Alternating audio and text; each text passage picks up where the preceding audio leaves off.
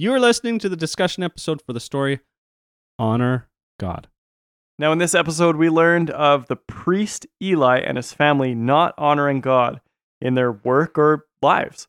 God warned Eli through a prophet and then promised the downfall of his family uh, as priests through Samuel.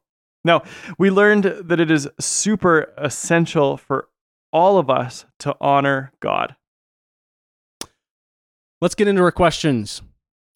Describe a time when you changed for the better, a, time that that change honored God.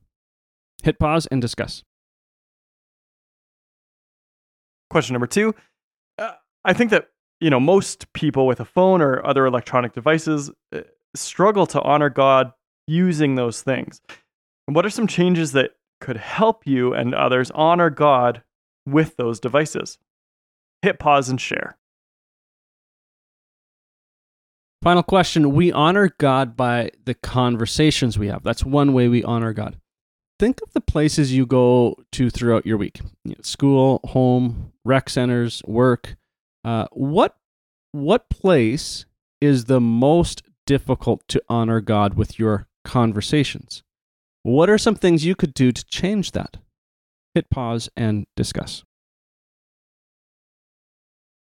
Thank you all so much. Now we we've challenged you in these conversations and because you're dealing with change, you're going to need to revisit these things, revisit these conversations with other people. So we encourage you to check in with one another and ask each other specifically how the other person is doing on one area of their life, an area of growth that they have shared with you.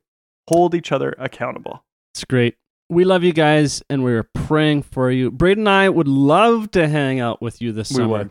So, again, check out the details about summer camps uh, on our website at covenantbay.ca.